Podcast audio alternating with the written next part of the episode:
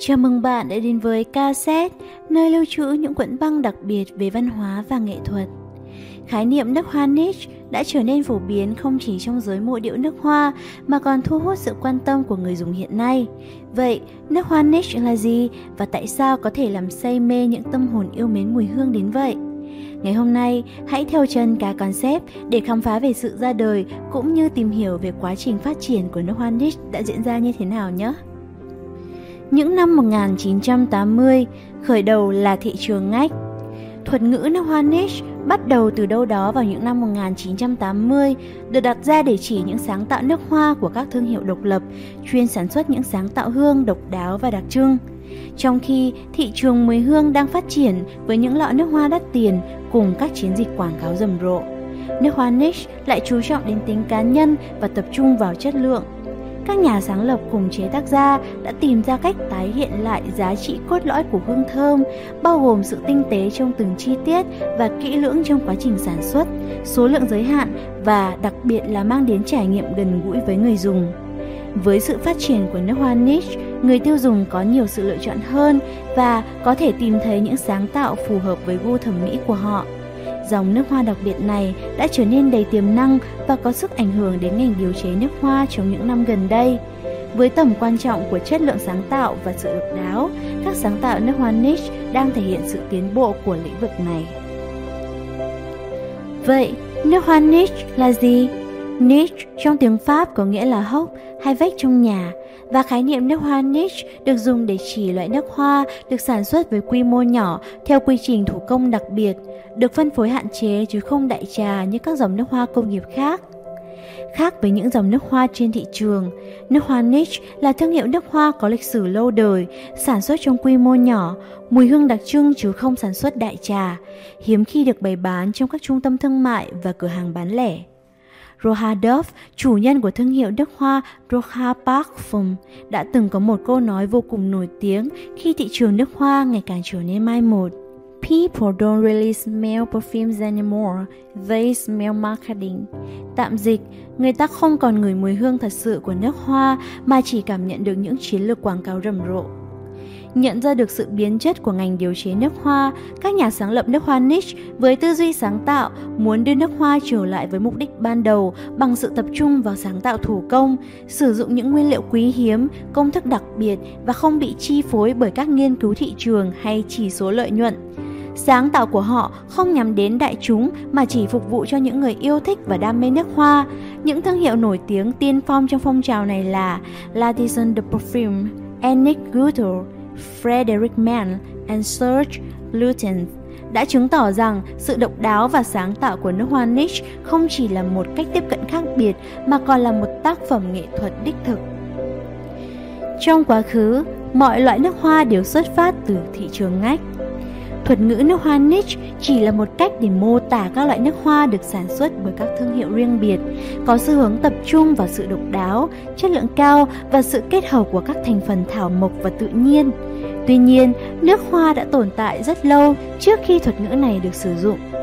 Mặc dù thuật ngữ này xuất hiện tương đối gần đây, nhưng bạn có thể gọi tất cả các loại nước hoa được tạo ra cho đến thời kỳ cách mạng công nghiệp là nước hoa niche. Chúng cực kỳ đắt đỏ, nguồn cung hạn chế và được tạo ra bởi các thợ làm nước hoa. Điều này bắt đầu từ Ai Cập, nơi các loại nhựa đắt tiền như nhũ hương và mộc dược được đốt cháy, có tên là perfumes, nghĩa là đốt trong các nghi lễ tâm linh. Các bức tượng của vị thần được xoa bằng dầu thơm và chỉ pharaoh tước hiệu chỉ các vị vua Ai Cập cổ đại từ vương triều thứ nhất cho đến khi bị đế quốc La Mã thôn tính vào năm 30 trước công nguyên mới có đặc quyền được sức nước hoa.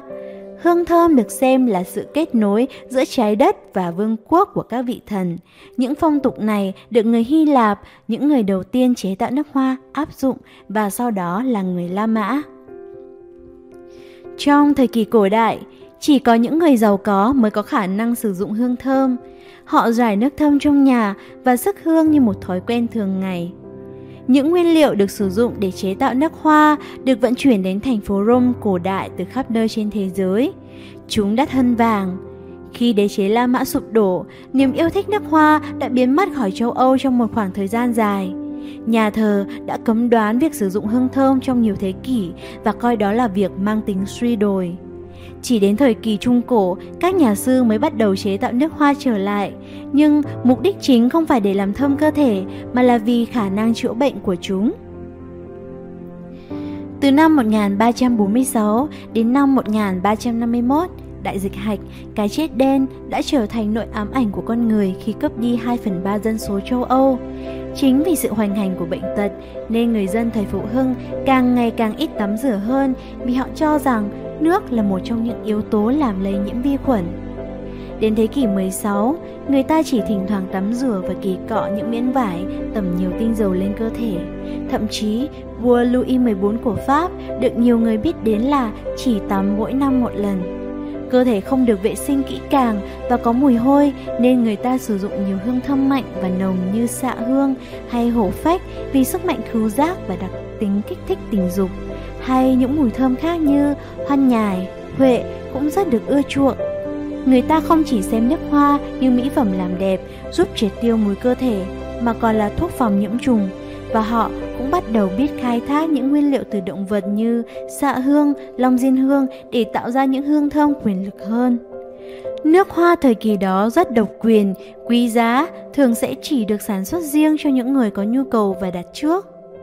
Mối liên hệ giữa nước hoa với thời trang bắt nguồn từ thế kỷ 13. Catherine de Medici được biết đến với nhiều sáng tạo thời trang và cách mà bà sử dụng trang phục như một công cụ để thể hiện quyền lực. Cũng trong bối cảnh này, bà đã cho ra đời chiếc găng tay thơm đầu tiên được chế tạo tại Grasse. Từ đó, thành phố Grasse của Pháp đã trở thành trung tâm sản xuất nước hoa của châu Âu cùng sự ra đời của rất nhiều tập đoàn sản xuất chuyên nghiệp loại găng tay này. Cuộc cách mạng công nghiệp và mối liên hệ với thời trang Vào thế kỷ 19, cuộc cách mạng công nghiệp đã biến nghề thủ công trở nên mai một. Thay vào đó là những sáng tạo được sản xuất bằng máy móc với tuần suất nhanh, số lượng lớn và chi phí rẻ hơn. Đó là sự trỗi dậy của các cửa hàng bách hóa đầu tiên, chẳng hạn như Selfridges ở London và Le Bon Marché ở Paris. Sự phát triển về kinh tế ngày càng tăng cao dẫn đến nhu cầu sử dụng những sáng tạo mới và hiện đại tăng lên. Bên cạnh đó, sự ra đời của hóa học hiện đại cũng dẫn đến những phương pháp mới để sản xuất nước hoa trên quy mô lớn. Những thay đổi này cũng dẫn đến việc tạo ra những thương hiệu thời trang cao cấp. Quần áo không còn do thợ may địa phương may nữa mà các thiết kế đã được tung ra những bộ sưu tập được sản xuất nhanh gọn tại các xưởng may. Bên cạnh thời trang cao cấp, họ cũng tung ra porte projet hay còn được gọi là quần áo may sẵn. Khách hàng có thể mua hàng loạt sáng tạo giá rẻ, đa dạng mẫu mã tại các cửa hàng bách hóa.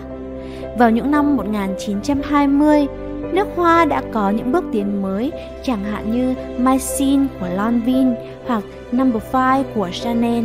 Điều này mang đến những trải nghiệm mới lạ bằng sự kết hợp của trang phục và hương thơm. Ngày càng nhiều người mua sắm theo hình thức này từ các thương hiệu xa xỉ. Kể từ đó, mối liên hệ giữa nước hoa với thời trang ngày càng được đề cao. Chiến tranh thế giới thứ hai khiến mọi thứ bị đình trệ. Tuy nhiên, người ta lại có lối sống xa hoa. Các nhà thời trang cao cấp phát triển mạnh mẽ và cho ra đời những loại nước hoa mới, chẳng hạn như Miss Dior của Christian Dior và Linda của Givenchy.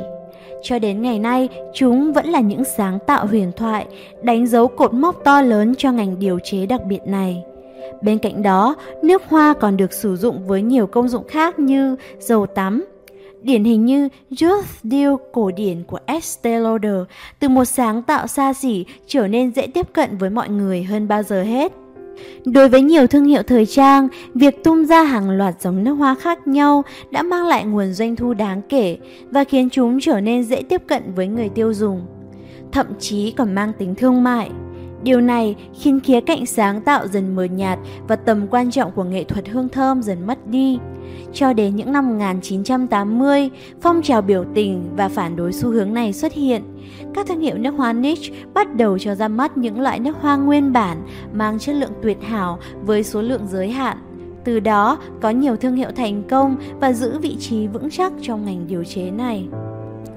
Sự phát triển của nước hoa niche Thành công là thế, nhưng những thương hiệu nước hoa niche vẫn không thoát khỏi thị trường thương mại các tập đoàn lớn như Estée Lauder và LVMH đã mua lại nhiều cái tên nổi bật như Frederic Mann, Clean Paris, Jo Malone, Le Labo, Maison Francis. Rất ít thương hiệu còn phát triển độc lập cho đến ngày nay. Ngoài ra, các thương hiệu thời trang lớn cũng cho ra mắt những dòng nước hoa chuyên biệt, độc quyền như là Collection Privé Dior của Dior hoặc Armani Privé của Giorgio Armani, mang những nét tương đồng với sáng tạo niche. Do đó, ranh giới rõ ràng giữa dòng nước hoa thương mại và niche ngày càng trở nên mờ nhạt. Và đó là tất cả những gì mà cassette mong muốn được chia sẻ với bạn ngày hôm nay. Hy vọng rằng tập podcast về sự ra đời của nước hoa niche số 67 đã đem lại cho bạn những thông tin thú vị và giúp bạn thư giãn sau một ngày làm việc hết năng suất. Cảm ơn bạn đã lắng nghe cassette.